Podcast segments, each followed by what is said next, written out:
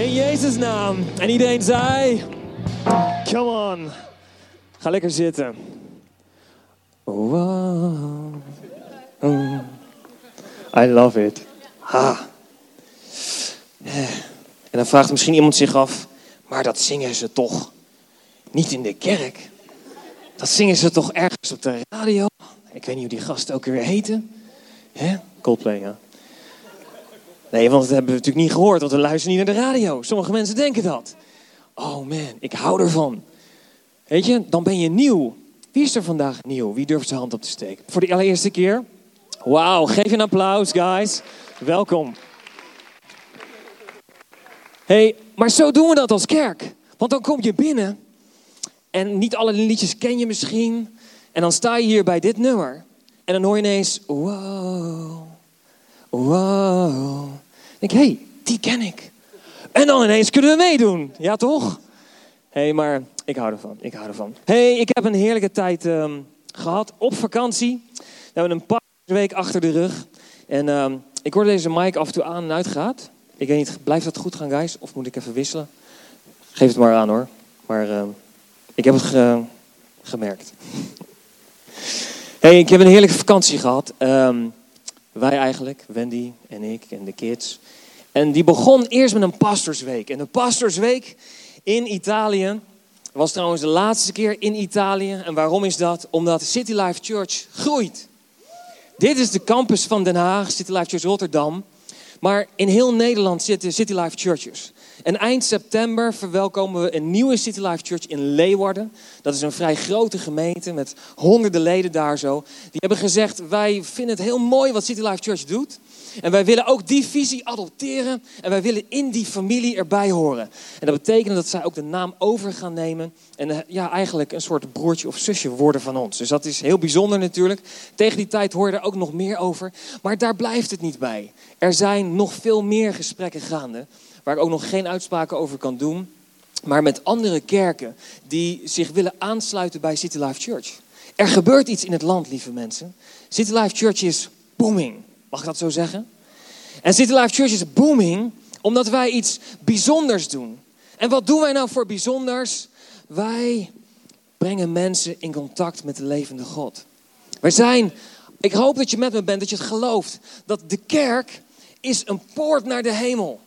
Jacob was in de Bijbel. Ik begin hele andere dingen te zeggen dan op mijn papiertje staat. Sorry. Maar Jacob was in de Bijbel en had een openbaring.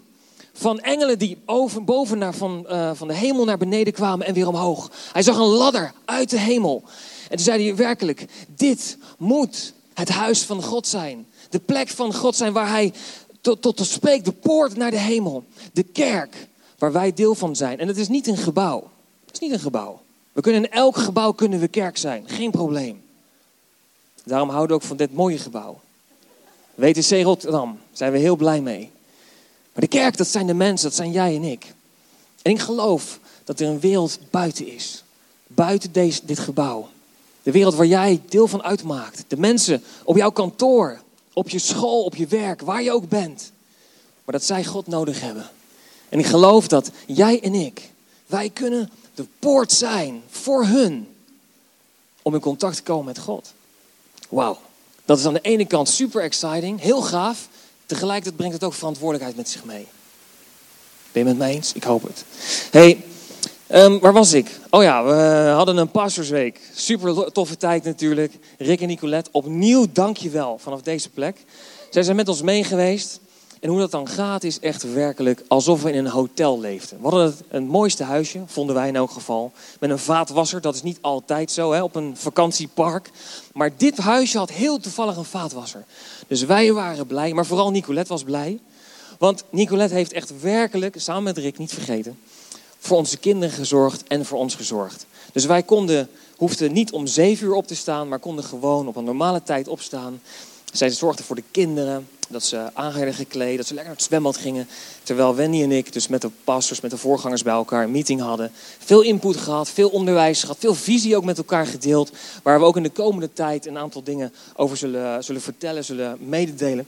Maar nogmaals vanaf deze plek, Nic- Nicolette, Rick, ik weet niet waar jij bent, maar... Oh hier, sorry. Dank jullie wel. Applaus, ja, super tof. Hé, hey, maar als we toch aan het applaudisseren zijn. Afgelopen drie weken waren Wendy en ik dus niet hier op zondag. En toen was de leiding van hoe het hier allemaal gaat volledig in handen van Henk en Ciara. En volgens mij is het heel goed gegaan. Zullen we ook hun even bedanken met een applausje? Come on. Thanks, guys. Hey, um, volgende week, zondag noemen we, noemde Wendy al heel even Vision Recap Sunday. En uh, dat is een mooie nieuwe fancy naam voor een soort halverwege het jaar even terugkijken van wat was de visie ook alweer? Hoe gaat het? En wat gaan we de rest van het jaar doen? Of moeten we wat bijsturen hier of daar? Wordt in elk geval een super toffe zondag. En we blijven ook in de serie Divergent, maar we passen het daar zo op aan. En we, uh, ja, we proppen eigenlijk de Vision Recap Sunday erbij. Maar de, het is wel het begin van het nieuwe seizoen. En als City Life Church zijn we gewend om aan het begin van het jaar en aan het begin van het nieuwe seizoen een tijd te nemen van bidden en vasten. En ik wil je daar echt voor uitnodigen om daar ook mee te doen. En dan volgende week maandag starten we daarmee. Maandag, dinsdag en woensdag. En maandag en dinsdagavond uh, hebben we dan een gebedsavond in de basement. Uh, aan, de, aan de Veerhaven. Als je nog niet geweest bent, vraag iemand bij de infobar. Die weet perfect helemaal waar het is. Maar daar willen we met elkaar bidden. We willen God zoeken. We willen hem, um, hem echt vragen om een verandering te brengen in de stad. Om een, zodat ook wij een zegen kunnen zijn voor de stad. We willen bidden voor de stad, maar niet alleen daarvoor. Ook voor het land en ook voor jou persoonlijk. En ik geloof dat een tijd van bidden en vasten heel goed voor je kan zijn voor persoonlijke doorbraak. En waarom is bidden en vasten nou goed? Het heeft, heeft het iets te maken met je redding of zo? Nee, absoluut niet. Het heeft iets te maken met dat je dan in een goed voetlicht komt bij God of iets dergelijks? Nee, ook niet. Bidden en vasten heeft ermee te maken dat je gaat focussen op God. En dat je dingen die je normaal gewend bent om te doen, even apart zet. En dat bij het voedselvasten, maar sommige mensen hebben misschien een mediavasten nodig of een ander soort vasten. Dat je de honger die daarnaar ontstaat, de gewoontes die je daarin hebt, dat je die omdraait. En dat je zegt, hé, hey, ik neem nu de honger die ik heb en die vertaal ik naar God toe. En dan zeg ik, Heer, de honger die ik nu voel, wilt u die vullen? Normaal zou ik de hele avond televisie kijken. Ik niet, hè, maar misschien dat hier iemand zit die zegt, ik kijk de hele avond televisie. Nu laat ik hem uit en ga ik de Bijbel openslaan. God, wat wilt u spreken? Wat wilt u tot mij persoonlijk zeggen? En wat wilt u tot mij zeggen voor de kerk? Wat wilt u tot mij zeggen voor de stad? Ik geloof dat God je heel bijzonder wil zegenen. Dat hij je echt wil aanraken. Dat hij je, weet je, wil opbouwen en wil verfrissen en verversen voor het komend seizoen. Als je droog bent van binnen, kan bidden en vasten een antwoord voor jou zijn. Nou, wat we nog niet eerder gedaan hebben, maar wat ik nu wel ga doen, is, kijk, het ultieme manier van vasten moeten we kijken hoe Jezus dat deed. Die deed gewoon veertig dagen niks eten. Maar dat doen we niet. Wij brengen het terug naar drie dagen. En ik ga je ook niet vragen om niks te eten. Maar ik wil je bemoedigen om na te denken en te bidden. Om mee te gaan doen aan Daniel vasten. En Daniel vasten is niet deze Daniel. Maar in de Bijbel, je kan er, je kan er op googlen. Je kan er gewoon heel even kijken wat het is. En ik weet, als jij zegt, nee, ik wil vasten op alleen water. Ik wil alleen water drinken. Helemaal goed, voel je vrij, doe het. Maar ik weet dat er veel mensen zijn die nog nooit iets hebben gedaan met voedselvasten. En ik wil je bemoedigen om eens te gaan kijken of het gaat lukken. Of het jou lukt om te gaan Daniel vasten. En Daniel vasten is niet helemaal niks meer eten. Maar dat is gewoon even terug naar de natuur. Groenten, fruit. Uh, gewoon zoals de natuur dingen produceert. Mag je dan niks meer drinken? Jazeker, je mag zelfs een smoothie maken. Oeh, lekker. Weet je, maar het gaat om dat je geen frisdrank drinkt. Het gaat erom dat je geen jus doet waar nog suiker bij gegooid is. Het gaat erom dat je geen brood eet, geen zuivel, dat soort dingen. Zoek daar iets over op. En als je daar meer over wil weten, loop even naar me toe. Of loop iemand naar je, naar je Connect-leider of even naar de infobar, geen probleem. Maar ik wil je bemoedigen met dit. Om een stap extra te gaan zetten. Als je het nog niet gewend bent om voedselvasten te doen. Om op deze manier een eerste stap te zetten. En te zeggen, ik ga het gewoon drie dagen uitproberen. En als je een keer faalt, geef niet, maar probeer het vol te houden. En dat is op Daniel manier van vasten heel goed te doen. En toen kon je een spel doorgevallen. Wat zegt hij nou? Vasten, moet ik mijn eten laten staan? Oh, nee, voel je vrij. Ik leg niks op, voel je vrij. Maar ik wil je uitdagen. Ga het gewoon proberen. Denk erover na, bid erover. Vraag wat God tegen je hierover wil zeggen. Oké? Okay? Hey, um, we zijn bezig in onze serie Divergent en ik kan nog wel heel veel andere dingen zeggen. Maar eh, als eerste even terug naar Divergent, waar waren we ook weer begonnen? Divergent komt van de Bijbeltekst waarin staat in, in de Bijbel, gij geheel anders. Zo staat hij mooi oud-Nederlands, maar hij staat um, in Efeze vier vers twintig. Maar jullie moeten helemaal anders zijn, want jullie hebben Christus leren kennen. En dat betekent niet dat je alles wat in de wereld gebeurt om ons heen, dat we dat moeten afstoten. Dat we met een soort geitenharen mantel in een grot moeten gaan zitten. Zoals we misschien ook wel zo'n verhaal kennen. Nee, dat is het niet. Het gaat erover dat we Gods systeem in ons denken gaan krijgen. En Efeze vier vers twintig is een fantastisch mooie tekst hoe het hier staat. Want weet je, de vraag is namelijk, stel je voor, wat zou er gaan gebeuren? Dat als wij allemaal, hier zo op deze plek, iedereen die hier zit, echt Gods principes, zoals God het leven bedoeld heeft. Als wij Gods cultuur, kingdom culture, zoals we dat heel mooi kunnen zeggen. Als we dat zouden gaan toepassen in ons leven. En als we van daaruit als bron ons leven gaan invullen. Wat zou er dan kunnen gaan gebeuren? Ik geloof dat als er mensen zijn die bidden om opwekking. Zeggen van Heer, wilt u de Heilige Geest uitstorten? Wilt u een verandering brengen in het land? Ik geloof dat Divergent een antwoord voor je kan zijn. Omdat de Heilige Geest in ons woont. En de opwekking is niet iets passiefs. Zo van, ik heb gebeden voor opwekking. En ik ga nu eens kijken hoe de opwekking gaat plaatsvinden in dit land. Zo werkt het niet, lieve mensen. Opwekking is iets wat begint bij onszelf. En dat is de Heilige Geest die aan de slag gaat van binnen.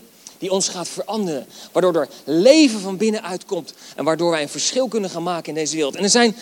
En het ding is namelijk hoe wij denken en hoe wij handelen, hoe ons, uh, uh, hoe ons geloof in elkaar zit, in ons, in ons hoofd, in ons zijn, als ik dat zo mag zeggen, is gevormd door de jaren heen op een bepaalde manier. En dat heeft onder andere te maken met de manier hoe je opgevoed bent. Weet je, je, uh, je, je familie, je vrienden, mensen die om je heen zijn, die helpen jou, die vormen eigenlijk de persoon die je bent. Maar ook de opleiding die je gevolgd hebt. Die maakt tot de persoon zoals jij nu bent. En er is er nog zo een. Cultuur, de maatschappelijke, um, hoe moet je het zeggen, de, de, de, de omgeving waar we in leven. De Nederlandse cultuur. En een cultuur is een, is een set van waarden, gewoonten, gebruiken. Hoe wij gewoon met elkaar omgaan. Dat maakt ook hoe wij zijn vandaag de dag. Maar weet je dat niet altijd het product of het resultaat van hoe je nu bent. Dat het ook per se um, de cultuur, God's culture is. Dat het automatisch kingdom culture is. En dat is waar Divergent over gaat. Op het moment als je je leven aan Jezus hebt gegeven. Johannes drie vers zestien. Want als lief had God de wereld gehad. Zodat hij zijn enige geboren zoon heeft gegeven. Iedereen die in hem gelooft. Gaat niet verloren. Maar gaat naar de hemel. Amen. Dat is tekst één. Hou vast. En dan komt de volgende tekst. Romeinen twaalf vers twee. Wordt niet gelijkvormig. Maar ver, wordt vernieuwd van je, in je denken. Ga Gods denken in jouw denken krijgen. Weet je wat zo jammer is?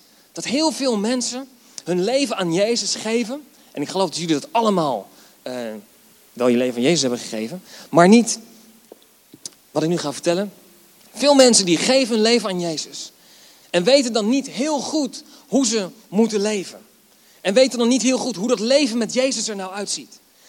En weet je wat er gebeurt? Is dat we eigenlijk Een, een manier van leven aannemen zoals die aan het begin in de Bijbel staat toen de wet kwam. Het volk namelijk van Israël was vrijgemaakt.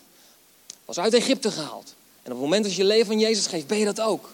Dan ben je vrijgemaakt van de zonde. En dan kan je vrij voor God komen. Dan kan je relatie met hem hebben. En dat was ook het doel van God. Om Israël uit Egypte te halen. Naar de woestijn te brengen. En daar relatie te hebben. Zodat ze God konden aanbidden. Maar wat gebeurde er nou? Israël, ja, die vond dat toch wel een beetje spannend. Er was een moment dat God naar beneden kwam. En dat hij echt dicht bij het volk Israël wilde zijn. Er kwam een wolk naar beneden. En er kwam ook onweer bij en al dat soort dingen. En ze vonden het spannend. Ze vonden het eng. Ze wisten niet goed wat ze moesten doen. Dus wat zeiden ze? Mozes, ga jij maar naar God toe. En vertel ons daarna maar wat we dan moeten doen. En dat is de manier van leven die heel veel christenen dragen. En weet je, Jezus is gekomen om dat te herstellen. Omdat het zo niet is zoals God het bedoeld heeft. Je kan het proberen zo vol te houden. Maar lieve mensen, het is niet vol te houden. Jezus kwam om de relatie tussen God en mensen helemaal opnieuw te herstellen. Zodat je vrij naar hem kan gaan. Zodat je vrij bent in, in het contact met God en jij.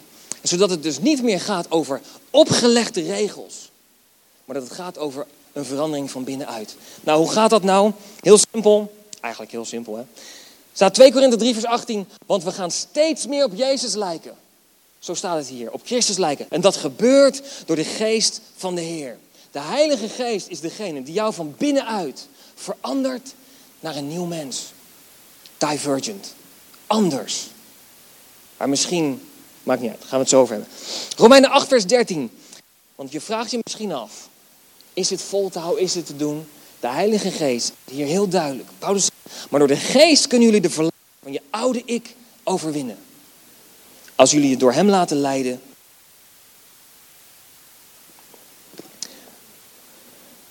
Als jullie je door hem laten leiden, zullen jullie leven. Hij viel uit, hè? Misschien zit er een duiveltje hierin.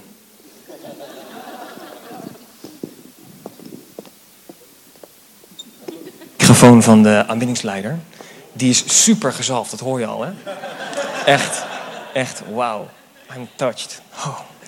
Oh. Oh. Geintje. Hey, we hebben het dus gehad over Divergent.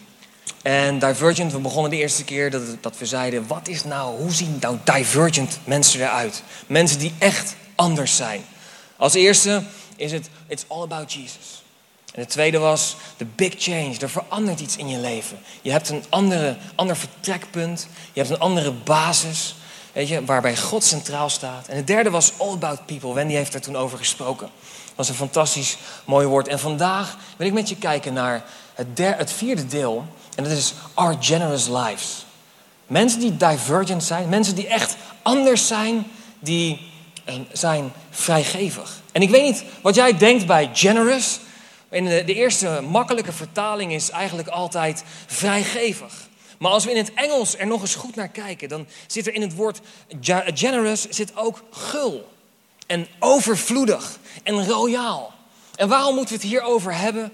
Omdat dit niet automatisch in onze menselijke natuur zit verwerkt. En ik kan ervan getuigen. Want ik heb twee lieve kinderen. En ik hou van ze met heel mijn hart. Maar ook daar zit heel erg ik... Mijn, mijn. Als ik maar niet tekort kom. Als ik het maar heb. En het was gisteren onderweg naar huis. En ik weet, zo'n reis is lang. Dus hè, je kan het ook niet kwalijk nemen. Maar op een gegeven moment zitten... één zit links en de ander zit rechts. En dan is er zo'n tas in het midden. En dan gaat de een die gaat erop liggen. Maar dan iets meer over de helft. En uiteindelijk helemaal op die andere kant. En omdat, niet, omdat dat niet genoeg is... dat werkt nog niet genoeg irritatie... dan draait die ene zich om... en die legt dan de benen helemaal over die tas heen... en de andere die gaat rustig spelen met een auto. Nou, nu weet je al wie welke was, hè? Die gaan met een auto spelen... en dan is het nou op een gegeven moment jengelen. Dus wat zeggen we dan? In het midden zit een rits, dat is de grens. Jij aan de ene kant niet overheen, jij aan de andere kant niet over. Zo gaat dat. Weet je, we, zijn, we willen meer mijn, mijn, ik, ik... Weet je, daar gaat het over. Krijg hij een ijsje, wil ik ook een ijsje. Heeft dat ijsje twee bolletjes, dan moet ik ook twee bolletjes hebben. Misschien herken je het wel. Maar dit zit in onze menselijke natuur. Niet alleen bij mijn kinderen, lieve mensen, maar ook bij ons allemaal. En ik, waarschijnlijk hebben jullie allemaal genoeg God's culture, kingdom culture in je. Waarbij je zegt, nee, dit is anders. Divergent people zijn vrijgevig. Zijn vrijgevig. En... de Bijbel spreekt heel mooi in Spreuken elf vers vierentwintig tot zesentwintig. The world of the generous gets larger and gets larger. The world of the stingy gets smaller and smaller. Stingy is gierig. En het staat hier niet alleen dat het gaat over financiën of iets dergelijks, over iemand die vrijgevig is. Nee, er staat hier, de wereld van een vrijgevig persoon wordt alsmaar groter, groter, groter. En de wereld van een gierig persoon wordt alleen maar kleiner, kleiner, kleiner. Gierige mensen zijn op zichzelf gericht. Heb ik nog wel genoeg? Probeer het zo te houden. En je ziet het al. Probeer het binnen te houden. En dat is dat je je wereld naar jezelf toetrekt. Naar jezelf kijkt. Kleiner, kleiner, kleiner. Bang om iets te verliezen. Zo. Twee bolletjes ijs. Hop, van mij. Maar the world of the generous gets larger and larger and larger. Wordt groter en groter en groter. En je ziet dat dit gaat over een manier van leven. Een levensstijl. En het is dus niet alleen een eenmalige actie of een daad. Maar dit gaat echt over een manier van leven. En dat is het eerste punt wat ik met je wil noemen. Het is een levensstijl. Vrijgevigheid is een levensstijl. En weet je, vaak hebben we het bij vrijgevigheid over financiën. En financiën is ontzettend belangrijk. Sterker nog, ik wil een tekst met je delen waarin staat dat financiën een tester is in je leven. En die staat in uh, Lukas zestien vers tien. En wie zeer weinig getrouw is, is dat, um, sorry, wie in zeer weinig getrouw is, is ook in veel getrouw. En wie in zeer weinig onrechtvaardig is, is het ook in veel onrechtvaardig. En indien gij dus niet getrouw geweest zijt ten aanzien van de onrechtvaardige mammon, en dat is financiën, als u daar niet trouw in bent geweest, wie zal u dan het ware goed toevertrouwen? Hier staat letterlijk in de Bijbel dat financiën een test is. Niet kan zijn, is. Financiën is een test in je leven. Om te kijken of je te vertrouwen bent. Of je goed kunt omgaan met verantwoordelijkheid. En ik geloof dat je dit mag meenemen als bemoediging. En waarom namelijk? Omdat het vrijgevig zijn in financiën is de makkelijkste manier van vrijgevig zijn. Ik kan namelijk gewoon mijn portemonnee trekken en vijf euro aan iemand geven. Dat is makkelijk gedaan. Hoef ik verder niets voor te doen. Ja, ik heb ervoor gewerkt of iets dergelijks. En, weet je, maar dat is makkelijk. Maar ik wil je een uitdaging neerleggen om vrijgevig te zijn in nog veel meer gebieden. Oei, ben je daar klaar voor? Vier gebieden wil ik aan je, wil ik aan je voorleggen. Als eerste, time. Tijd. En ik zeg het met Engels, omdat Engels is mooi. En dan heb ik straks vier T's. En dan kan je die ook gewoon onthouden. Dan ben je straks thuis en dan zeg je die vier T's. Wat was het ook alweer? En dan, weet je, dan blijft je goed hangen. Maar het eerste is dus time. Vrijgevig zijn in tijd. Lukt dat? Zijn wij vrijgevig in tijd? En ik bedoel daarmee dat dus niet alle tijd die je hebt... want ik weet dat we het druk hebben met z'n allen. Ik heb het ook druk, weet je, een druk leven. We gaan naar ons werk, we zijn in de kerk betrokken... we voetballen hier en daar nog wat. We hebben een gezin, we, hebben, we moeten van alles. Maar is alle tijd voor jezelf? Of heb je ook tijd beschikbaar voor andere dingen? En ik wil daarmee zeggen, heb je ook tijd beschikbaar voor God? Heb je tijd beschikbaar voor andere mensen? Ben je vrijgevig in tijd? Heel belangrijk. Heel belangrijk onderdeel. Tweede, wat ik je wil noemen is talent. De T van talent. Veel mensen hebben talenten gekregen van God. Iedereen, minimaal één. Gaven en talenten. En de vraag aan ons is, zijn we vrijgevig met het inzetten van de gaven en talenten die God ons heeft gegeven? Zijn we overvloedig in het gebruiken van wat God ons gegeven heeft? Weet je, er zijn mensen die goed zijn in, en die een talent hebben gekregen voor iets. En ik wil geen voorbeeld noemen, want ik wil niemand uh, offenden. Weet je, ik wil niemand beledigen of, of aanvallen. Maar het kan zijn dat God iets bijzonders heeft gegeven. En de vraag van mij op dit moment is, zet je het in voor God of zet je het in alleen voor jezelf? Maar uh, mag ik dan niet meer um, uh, gewoon mijn werk doen? Mag ik dan niet meer gewoon mijn talent... Um, weet je? Nee, lieve mensen, de Bijbel leert ons het volgende. Alles wat je doet, doe dat voor God. Alles wat je doet, doe dat alsof je het voor God doet. Dus als je werkt op je werk, doe het alsof je het voor God doet. En als je zo gaat leven, dan is het een hartsding geworden. Een hartsissue. En dan betekent het dat je het aan het inzetten bent voor God. En ik geloof zeker dat er mensen nodig zijn om Gods huis te bouwen. En ik geloof dat als je een talent hebt gekregen om iets te doen, een verschil te maken in de gemeente. Ik nodig je uit om deel te zijn van een team, absoluut. Maar dit gaat als eerste over een hartsissue. Want misschien ben je wel geroepen om in de zakenwereld te zijn.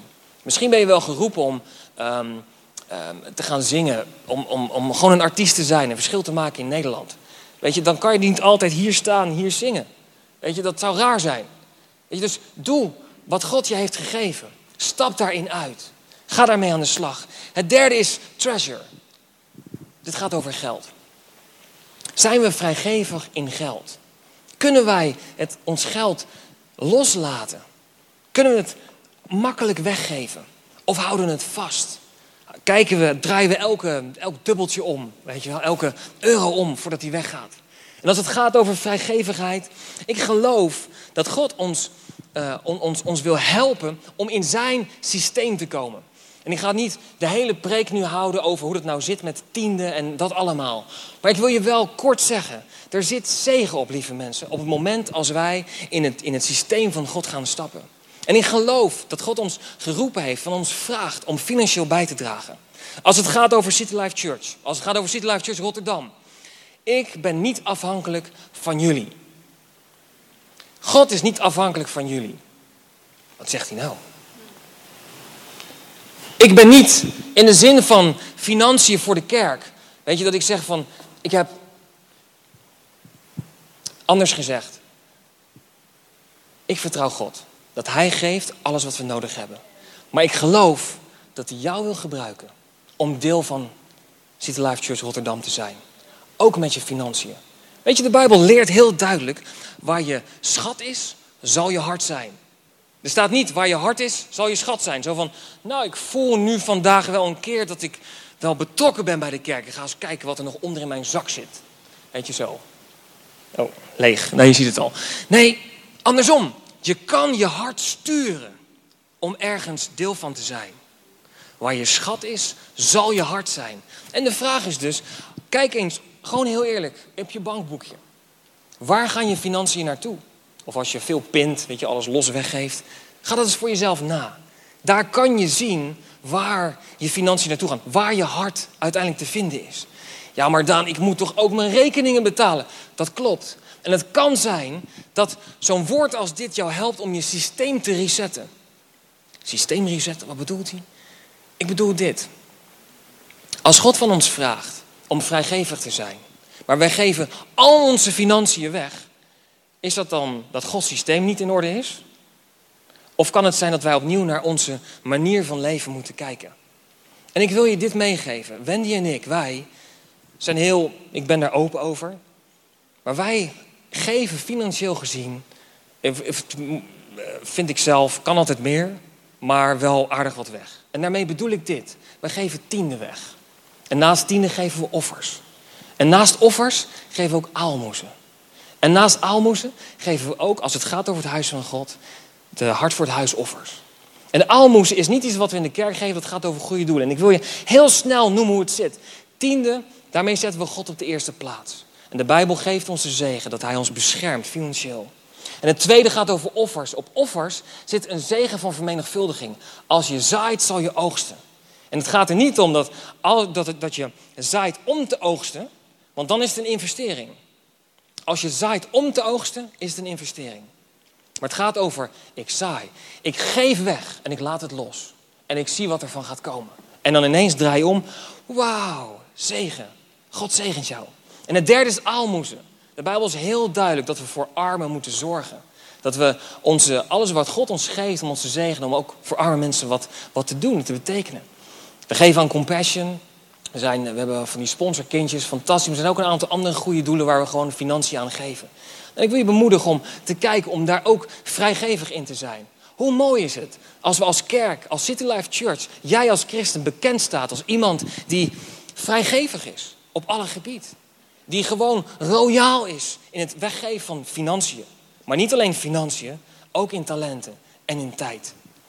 En het vierde is um, de eerstelingen. Dat is gewoon een, een dankbaarheid. En dat ook echt een meebouwen in Gods huis. Dat is wat we twee keer per jaar doen, waar Wen en ik ook deel van zijn. Wat we heel belangrijk vinden om te doen.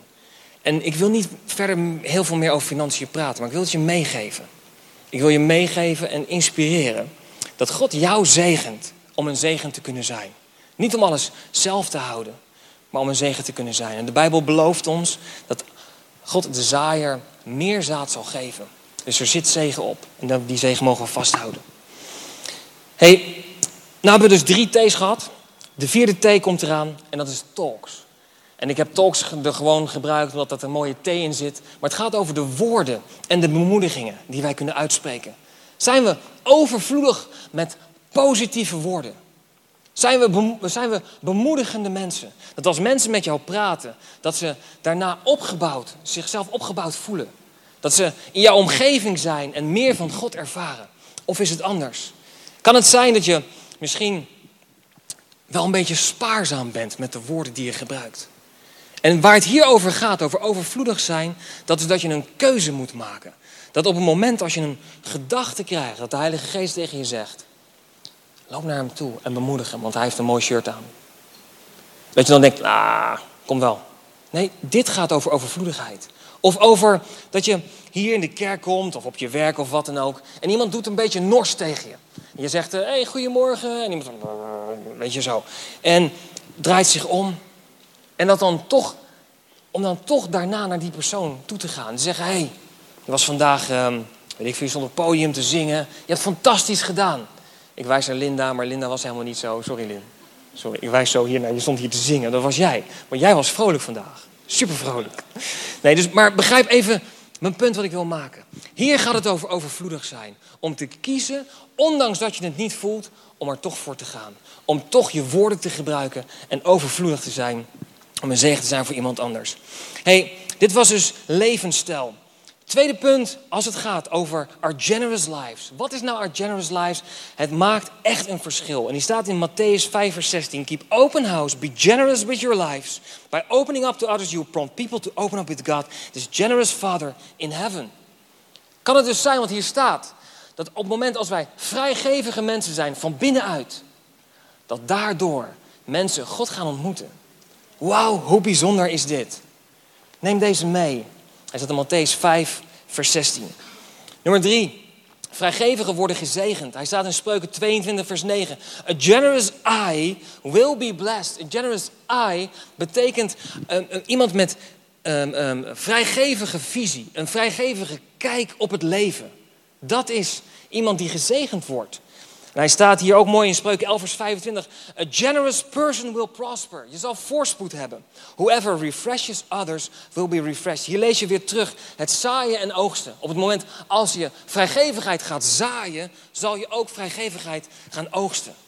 Als je dus gierigheid gaat zaaien, zal je ook gierigheid gaan oogsten. Kan het zijn dat de doorbraak die je nodig hebt in je leven. Dat kan het zijn dat op het moment dat je vastloopt op de plek waar je nu staat. Dat het te maken heeft dat je misschien generous moet worden. Dat je daarmee je wereld vergroot. Dat je daarmee niet naar beneden kijkt, niet naar binnen kijkt. Maar dat je naar buiten kijkt. Dat je naar God gaat kijken, dat je het van hem gaat verwachten. Kan het zijn dat dit dan jouw antwoord is?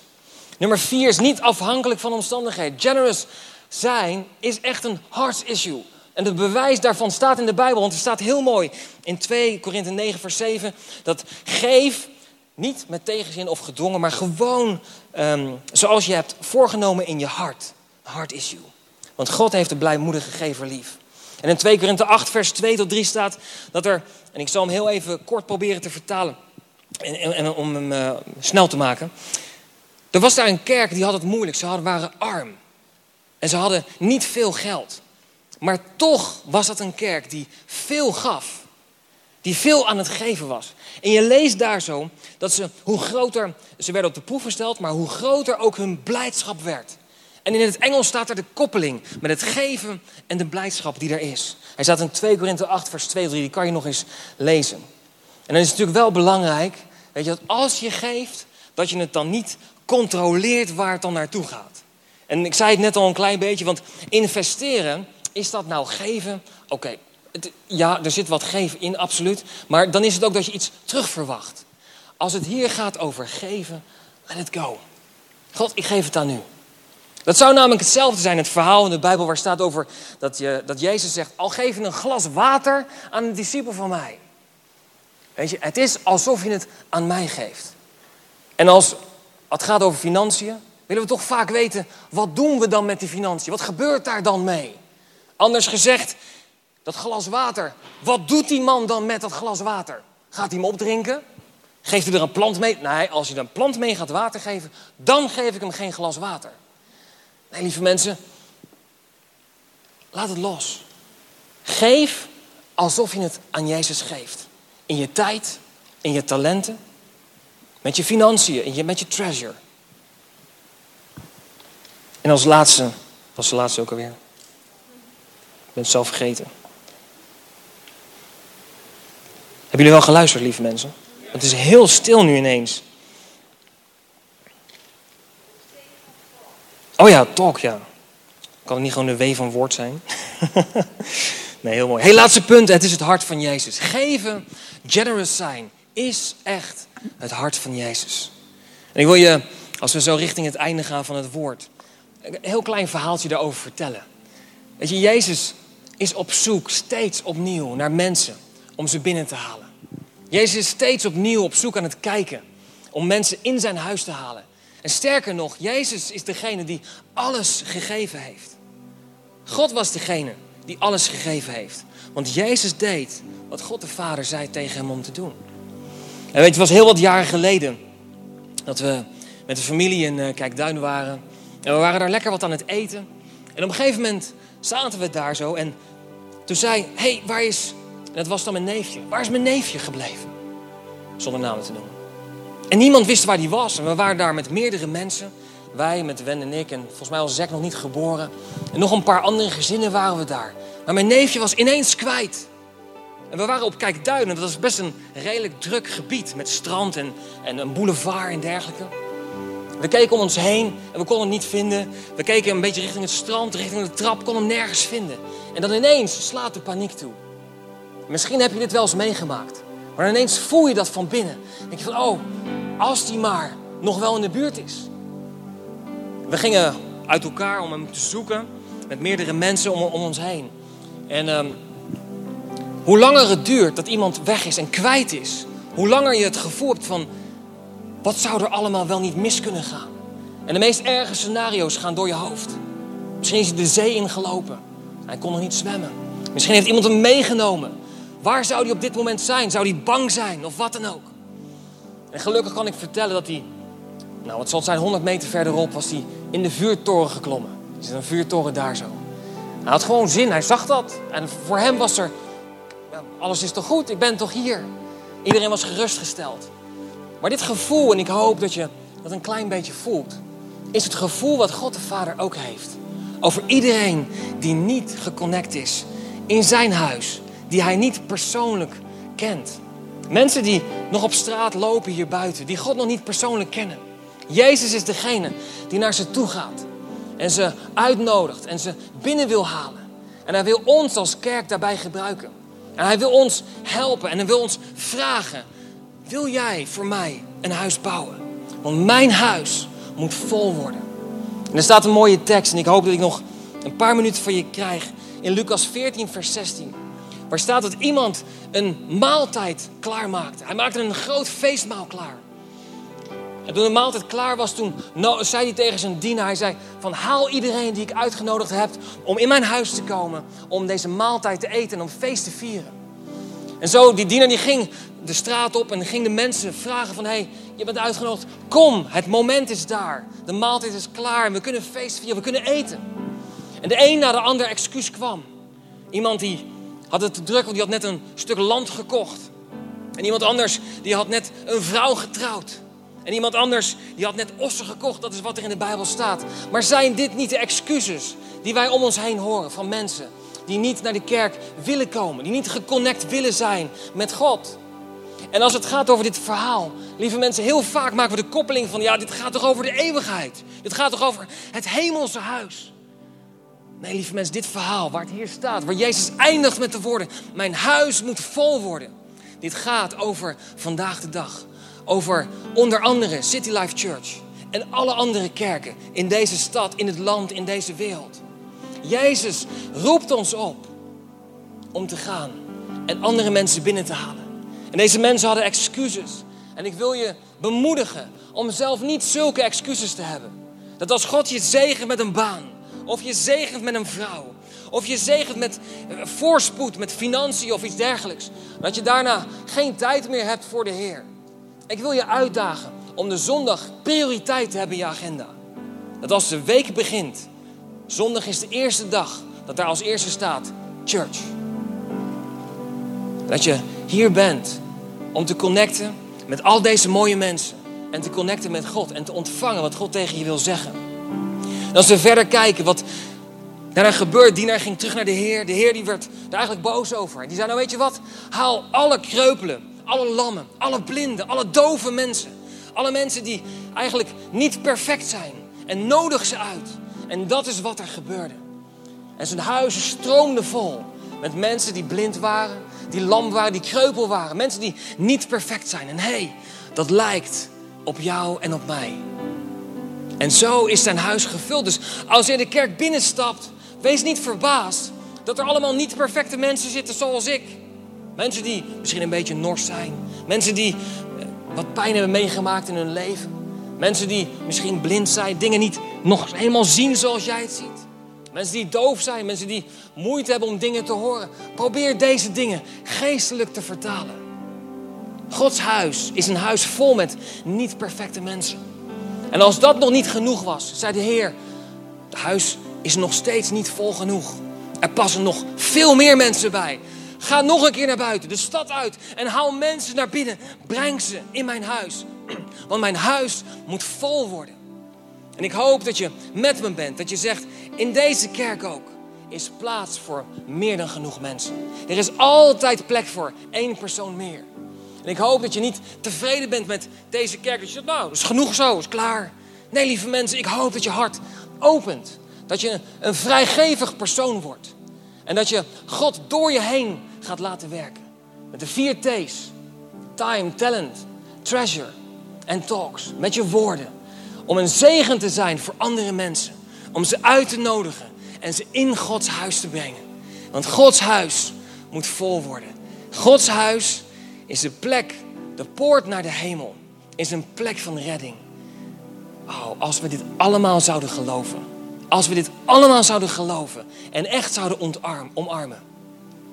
Wat zou er dan kunnen gaan gebeuren? En ik hoop dat je met me bent. Dat we dit als basis meenemen.